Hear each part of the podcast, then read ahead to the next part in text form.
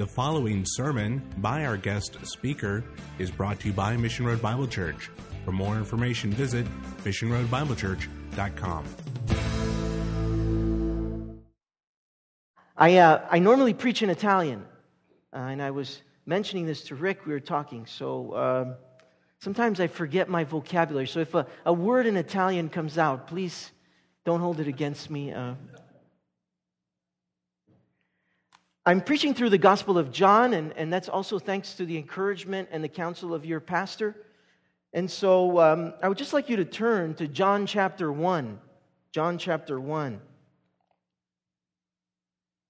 You have, I am certain, exceptional teaching, and so I am not here at all to reach that level. But I'm certainly, and my hope is certainly that I can encourage you and exhort you as the Word exhorts my own life and my own ministry. The Gospel of John. And as you turn there, John chapter 1, our message is entitled, The Fundamentals of Being a Witness, Two Fundamentals of Being a True Witness for Jesus Christ. John chapter 1, verses 19 to 28. And as you're turning there, I'd just like to begin by asking you a question. A few questions that are on my heart as I study this passage and serve in ministry in Italy. What is a witness? What is a witness? We understand this term to refer to someone called to testify, whether it be in a court of law or in a more informal setting. A witness is called to share his testimony about someone or something. As believers, we recognize the profound importance of this word.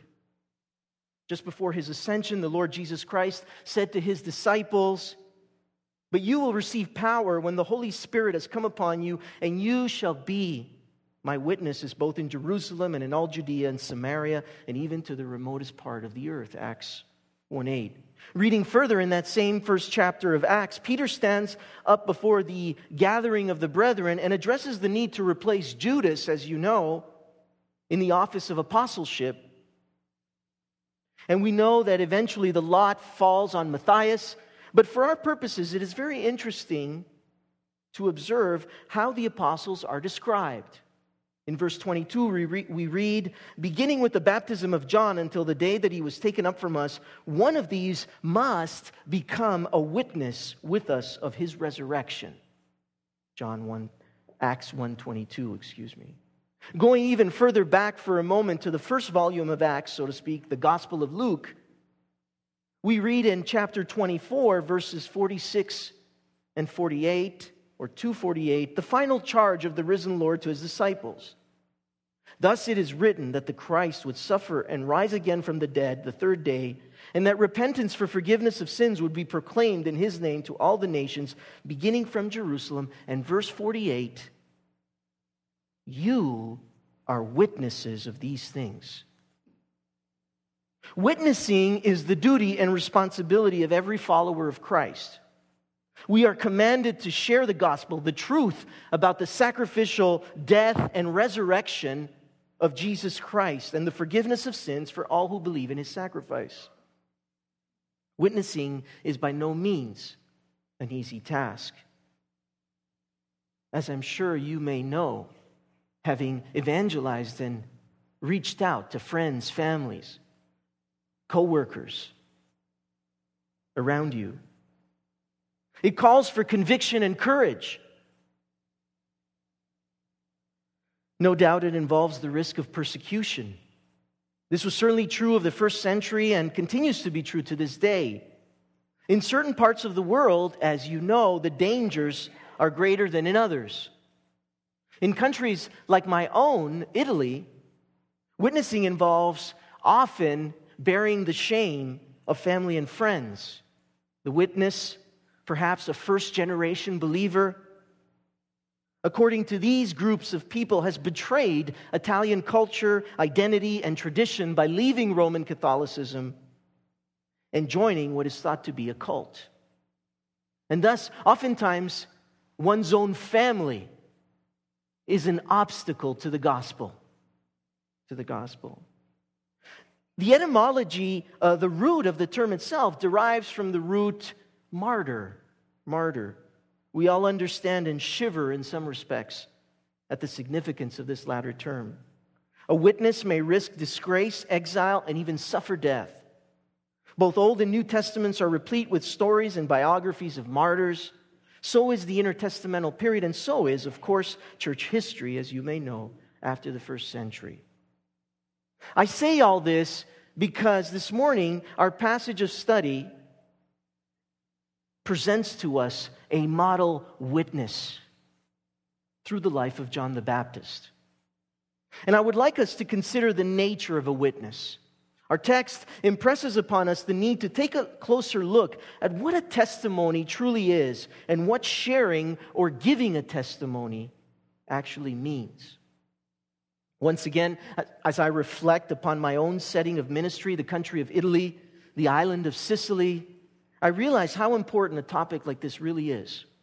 Our churches are very small and doctrinally weak.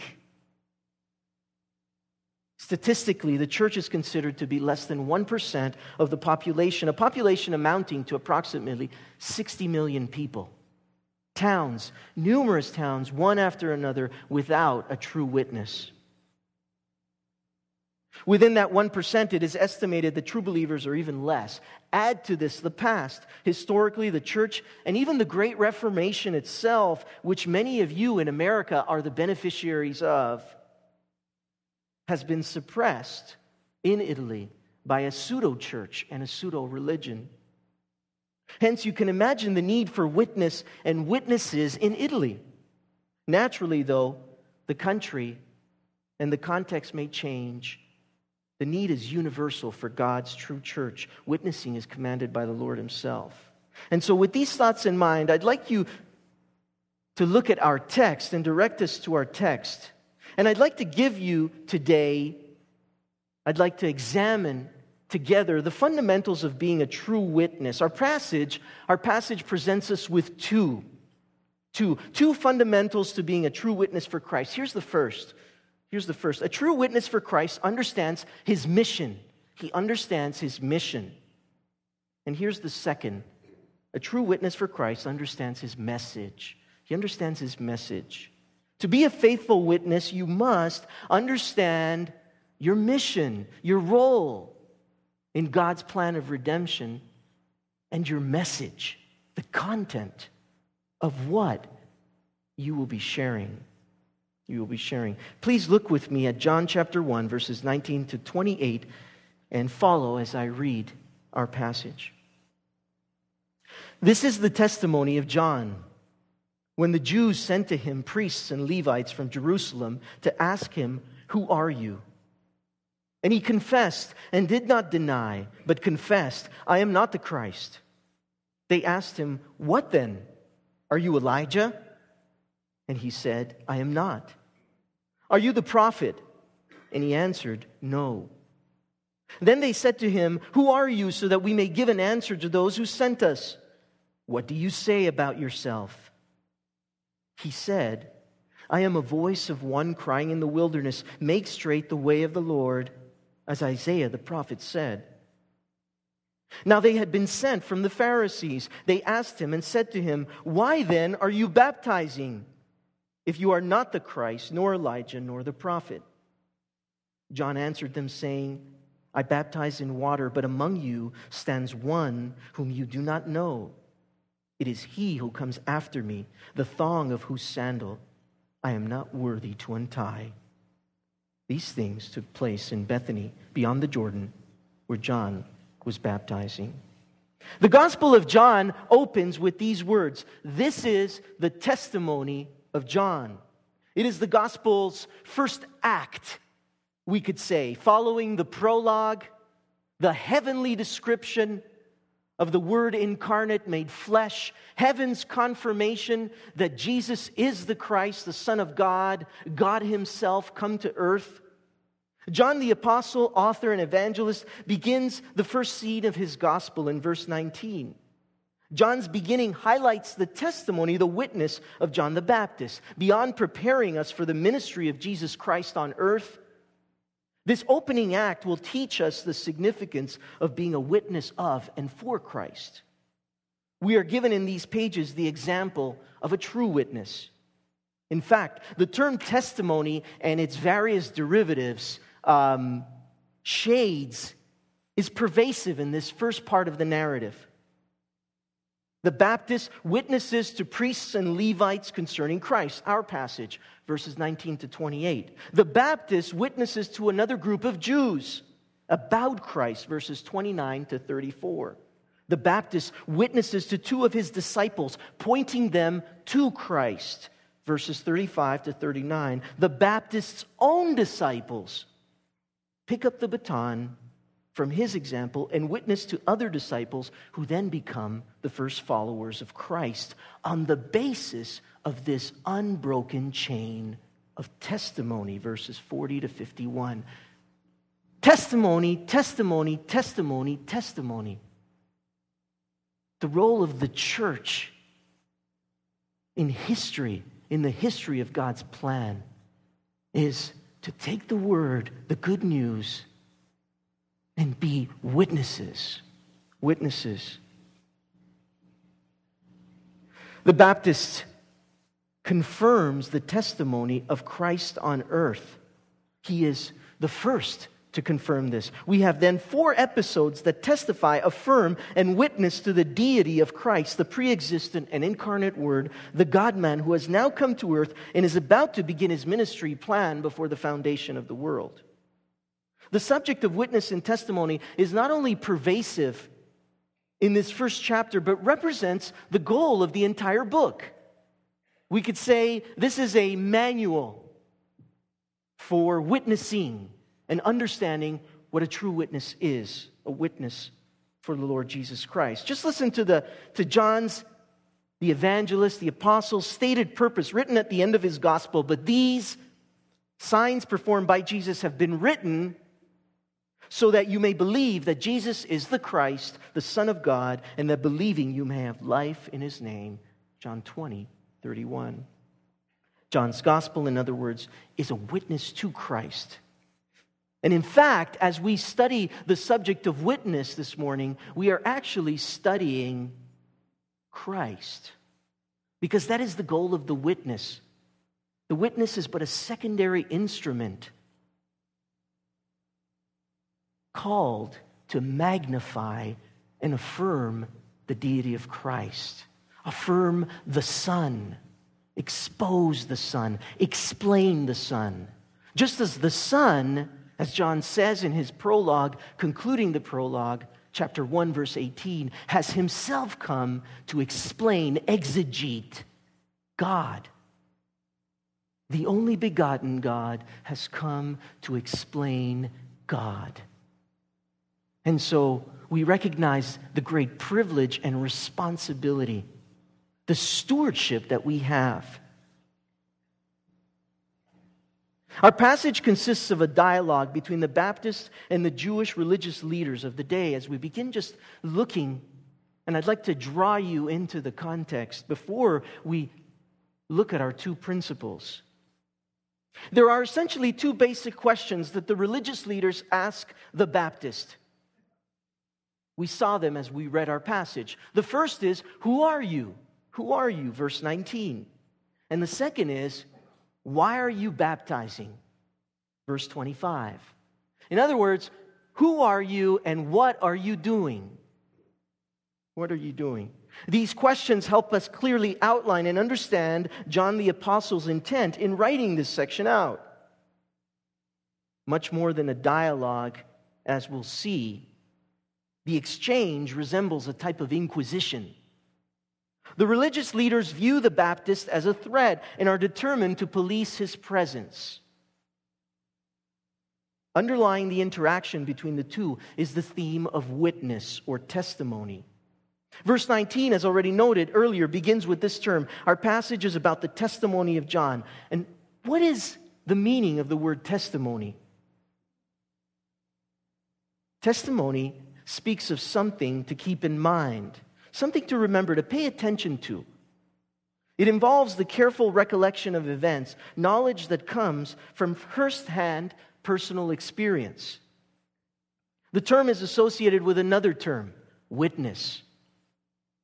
To testify or to share one's testimony means assuming the role of a witness. Now we understand, as we noted in the introduction, what a witness to many, in many respects, does and is. This role implies integrity and objectivity. A witness comes forward to prove certain facts. As noted in the introduction, this often takes place in a legal context. A courtroom, a courthouse, before a judge or a public official. The entire process is very serious, sober, and solemn. The witness is called to tell the truth and only the truth. Nothing more, nothing less. Oftentimes, we've seen images, perhaps we ourselves have experienced it. One of our hands is placed on the Bible as we raise the other and are sworn in. The witness takes a stand. He draws a line in the sand by his stepping forward. This is duty, responsibility, and courage, but this is much more. It is mission. It is mission. Mission with a message. With a message. That is why it is so scandalous and shameful when a witness is found to be telling a lie. A lie. The Old Testament is very clear in this regard. What happens to a false witness or a false prophet? What would happen? They would be put to death. They would be put to death. The Lord is very clear. Chapter 19, Deuteronomy 18. Listen, just to one of these verses.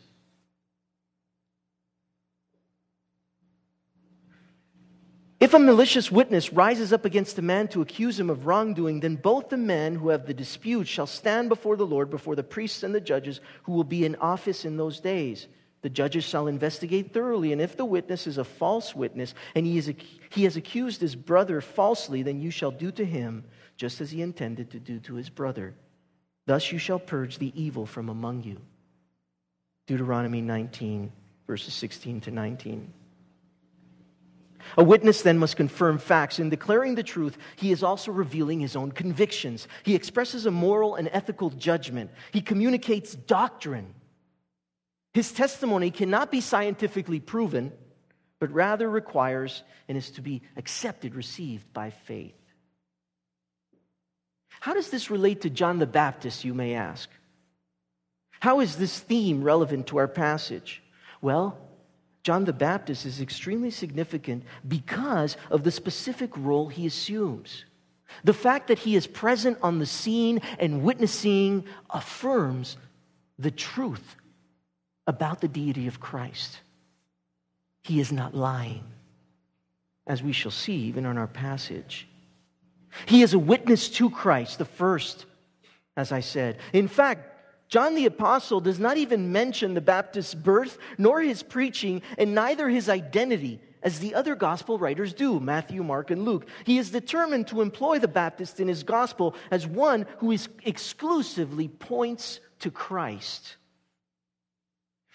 And as we know, John presents himself on the scene after 400 years of silence between the Old and New Testaments. God is speaking once again. He is no longer silent. And John is his mouthpiece. The disciples of John will be God's mouthpiece. And follow the logic. Who, after John's disciples, will be God's mouthpiece? I'm looking at you. Me, you. It is astounding as we simply reflect on this infinite, incomprehensible, gracious stewardship that we've been given. And yet, there is so much apathy in my midst. I'm sure that's not your case. But in Italy, a church that's less than 1%, you would think would be thriving zealously to fulfill this stewardship. But that's not the case. Distracted, confused. Men without a mission and without a message. But not John the Baptist. Not John the Baptist. His mission and message must exalt Christ and lead others to Christ. It is this zeal and its resultant effects publicly that attracts the attention of the religious leaders in Jerusalem. And hence the question, who are you? It's almost as though they've never seen someone like this, despite them being the religious authorities of the land. Who are you, asked the priests and Levites sent from Jerusalem at the end of verse 19. The historical context at this point reveals the Jews to be in a state of expectation. Who are they expecting? We know, the Messiah, the Christ, their Messiah. The long-awaited anointed of the Lord. Luke demonstrates this expectation from the people. He writes, "Now while the people were in a state of expectation, and all were wondering in their hearts about John as to whether he was the Christ." Luke 3:15. In some cases, the expectation was for more than one Messiah. In chapter 7, John, the apostle, in our gospel himself demonstrates a state of expectation but confusion among the people concerning the Messiah. In general, the people's hope was set upon the coming of a king. According to the ancient prophecies, he would be a son of David, a greater David. This king would establish an earthly kingdom and rule. He would govern the nations politically and physically from Jerusalem, with Israel being at the center of his power. As a result, he would also physically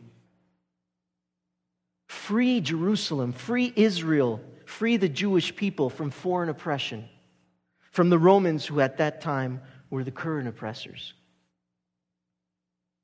You could imagine when Jesus shows up on the scene, Jesus of Nazareth, as Nathanael will later say, "Can anything good come from Nazareth?" And through John's witness, the answer is, when it is divine, yes, yes, yes. The location is not important. The man is. The Lord is. The Lord is.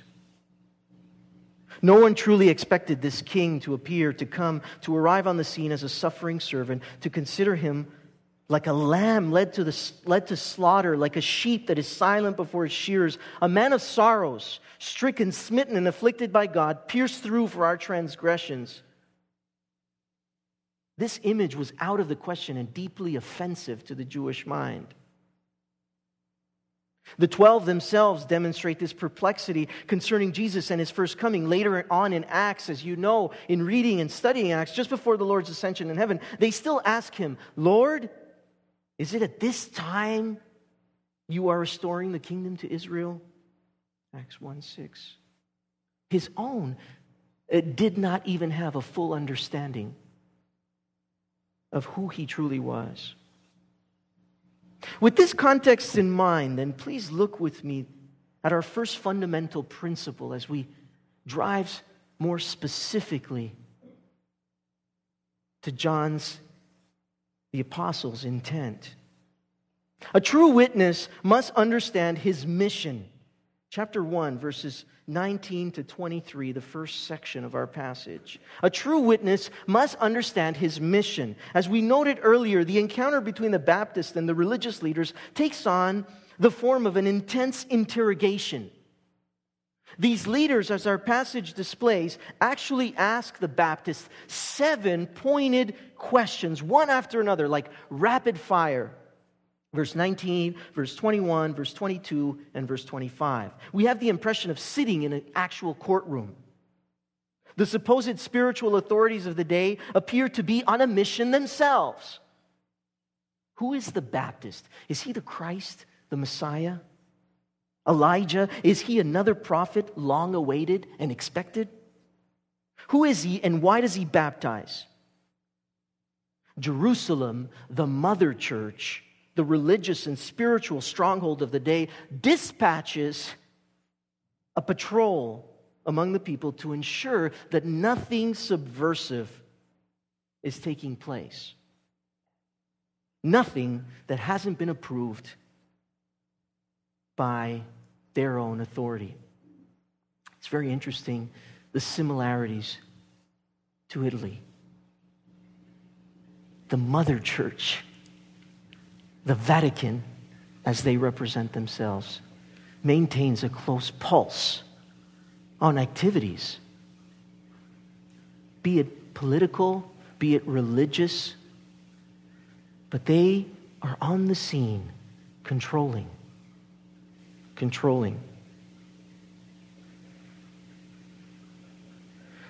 In verse 24, which functions like a turning point, John the Apostle specifies that these leaders had been sent from the Pharisees, whom we know as Jesus' main enemies and accusers at his trial later on in the narrative, and who eventually crucify him with the help of the Romans. It's interesting to observe at this point how the author, John the Apostle, uses the term sent in our passage. The word is mentioned 3 times, referring to the priests and Levites who were sent from Jerusalem by the Pharisees. In 2 specific occasions, verses 19 and 24, as we've seen, the word indicates the power of the authority that sends, in this case Jerusalem or the Jewish religious establishment. Its messengers, in other words, are authorized. They've been sent. These priests and Levites are coming, representing the highest religious power of the land. Notice, however, that in the original language, very interesting, this is the same word used to communicate that John the Baptist is a man sent from God. John chapter 1, verse 6, the prologue. In other words, John has been authorized by God and sent on a mission.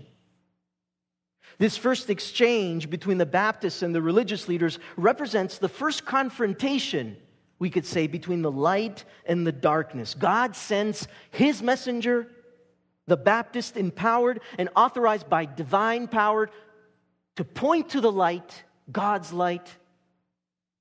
And Satan sends his emissaries, the religious leaders, empowered and under the charge of the forces of darkness. The chess match has begun between the light and the darkness in the Gospel of John.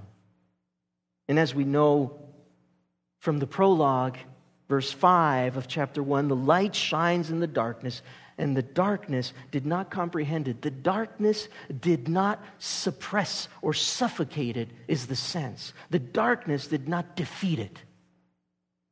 But the light comes to unmask the darkness, and Christ will edify his church in spite of the darkness. This is the case to this day. As we struggle, once again, I think of the country of Italy in our context. Small churches striving to preach the word in the midst of overwhelming darkness that seeks to suffocate, that seeks to minimize, that seeks to discredit our message and the people themselves. The Baptist does not allow himself to be intimidated into submission by the interrogation from the religious authorities. Notice the strength of his witness. He understands his role and his mission in God's redemptive plan. This is unlike Peter, we could say, who falls apart during Christ's arrest and crucifixion to the point of fearing some servant girls and mere bystanders. And of course, we want to be gracious with Peter, we know that the Lord restores him. But there's an interesting contrast here. The Baptist himself later on will show some doubt as to Christ's ministry and identity. But here we see this model witness. The Baptist stands firm. Both his testimony and his witness exhibit a faith that is replete with conviction and courage. Every true disciple, you and I, in other words, are called to this standard of witness. There is no be Christian or be disciple. Everybody's in the A group and striving to be in there. I just attend church. I'm in the B group. No. The Baptist stands firm. Once again, this is more than duty. This is purpose and mission.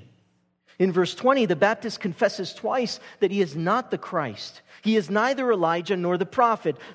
The latter figure was a Moses-like figure who was prophesied and predicted by Moses himself in Deuteronomy. The Baptist resolutely negates these titles. He seeks no attention to himself. In fact, he is but a mere voice, verse 23. He does not even consider himself as an independent person or body. He has no interest in himself. His mere existence is to glorify Christ and point to Christ, pointing others to Christ while he himself living for Christ. He is a nobody. He is rather a voice of one crying in the wilderness. He's an echo of Isaiah, who centuries earlier cried out to his people, "Prepare in the wilderness the way of the Lord. Make straight the dry and arid places for our God." This is the good news. It is a preview of a most blessed future. Why? Because God himself is about to arrive. Notice the added, an immense blessing we have from the cross. We have seen the apex of the light, God incarnate. We are living after the cross. And so, in many ways, we are without excuse. The light has clearly shone in our midst.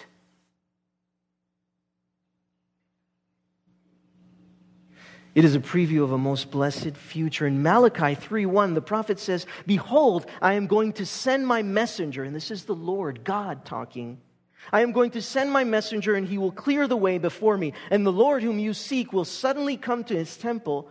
And the messenger of the covenant in whom you delight, behold, he is coming," says the Lord of hosts. Very interesting. In chapter 2, following this, as we follow the flow of the storyline, Jesus not only changes water into wine, but he does what? He enters the temple and cleanses it. God himself is here. Make no mistake. Heed the Son. Witness to the Son. Live for the Son. The Lord is about to console and save his people. Isaiah proclaims this truth, looking forward to the future millennial kingdom when Christ will come again as the long-awaited conqueror king who will establish his physical kingdom on earth for 1,000 years. But the Baptist applies these words as a partial fulfillment during this time in light of God's first coming to earth. He inaugurates that glorious end that Isaiah prophesies. Thus, all the people must prepare themselves, purify themselves. They must remove every obstacle that may impede them from receiving the Messiah, their Messiah. And what could prevent them and us from doing this? Sin. Their sins, our sins, and a lack of repentance. Thus, there is a need for all to prepare their hearts through repentance before they can receive Christ. And this leads us to our second principle as we close this morning. A witness must not only understand his mission, but he must understand his message. Verses 24 to 28. The truth of the preparation based upon and demonstrated by repentance brings us to why the Baptist is baptizing, our second question. This is our second main question, which is the makeup of our passage's flow of thought and outline. In verse 25, the religious leaders asked the Baptist, why is he baptizing? The Baptist understands his message. Notice, he knows exactly what he is to communicate. He knows specifically who he is to point to. He is fully aware of the source, content, and intent of his testimony and witness. There is no confusion or misunderstanding. While he baptizes with water symbolically, signifying the people's need for spiritual purification, repentance, someone after him will come and baptize with the Holy Spirit. He is the true purifier. His work is much more powerful. It is not symbolic, but true, supernatural, and lasting. In other words, our witness, our message is communicating more power that is beyond our limited human capabilities. It is not about us, but about the Christ and his message that is lasting and transforming. His baptism includes the Spirit and fire. The message is that of the New Covenant prophesied in Jeremiah 31, Ezekiel 36 principally. It points to that day when God himself will, through his Spirit, change and radically transform hearts. Hearts of stone will be made new and become hearts of flesh. He himself, as you know, will place a new spirit in his people and all who believe by application. What is this message? What is this message? It is the sovereign miracle of salvation. God's salvation in Christ based upon the Son's death and resurrection at the cross. A message that is available to today, right now, for all who repent and believe. John the Baptist's appearance on the world scene as a witness preparing the way for the greater one to come is a sign of that first advent. The Baptist points to something greater, someone more powerful, sovereign. The Jews don't know him. The Baptist himself did not know him before, but this one is greater than he in preeminence and preexistence. He is the firstborn, such that he is Lord over all things. The Baptist, notice, before one of this absolute authority is himself, feels absolutely unworthy. In fact, he places himself lower than a slave. Slaves in the culture were able and permitted to untie the thong of their master's sandals. Almost expected. The Baptist does not even have the lowest status before Jesus Christ, his Lord and Savior. He is not even able to untie the thong of his sandals. Our first scene in John's Gospel ends similarly to how it began, bringing us back to the context and leading us to the ministry of the Lord himself. The apostle highlights the geography of where our passage takes place, Bethany beyond the Jordan. This is a significant location, as will be developed in the Gospel of John. Simply astounding truth and stewardship as we look at our role and pick up the baton from a model witness like John the Baptist. A man who understood his mission, his role in God's plan of redemption, and who clearly recognized his message. Not opinion,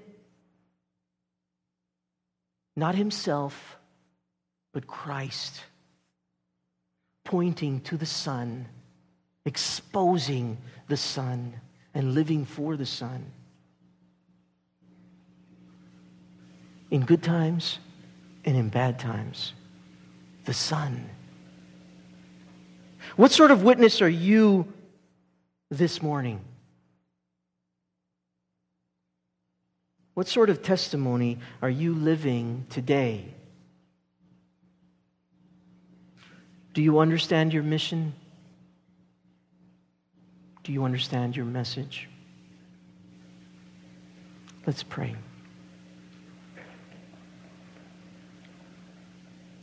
Father, we come before you simply humbled by your word and by its power, its clarity, and how it alone penetrates deep within our hearts and unmasks us, Lord. And we come, Lord, bare before you, asking you to do this work of sanctification. Please help us, Lord, for our existence, our salvation, our sanctification, our Christian life is so that we can see you, Lord Jesus, and we can show others your glory and your person and work. And yet we confess how sinful, how weak, how foolish, how lazy we often are, Lord, and how we fail to magnify you and live out our mission and its message. Thank you, Father, for your gracious reminder.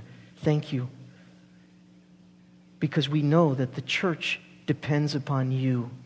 It is your church. We are yours. And through your Spirit, we can fulfill your word and your plan. In Jesus' name, amen. You've been listening to a presentation of Mission Road Bible Church in Prairie Village, Kansas. For more information, visit missionroadbiblechurch.com.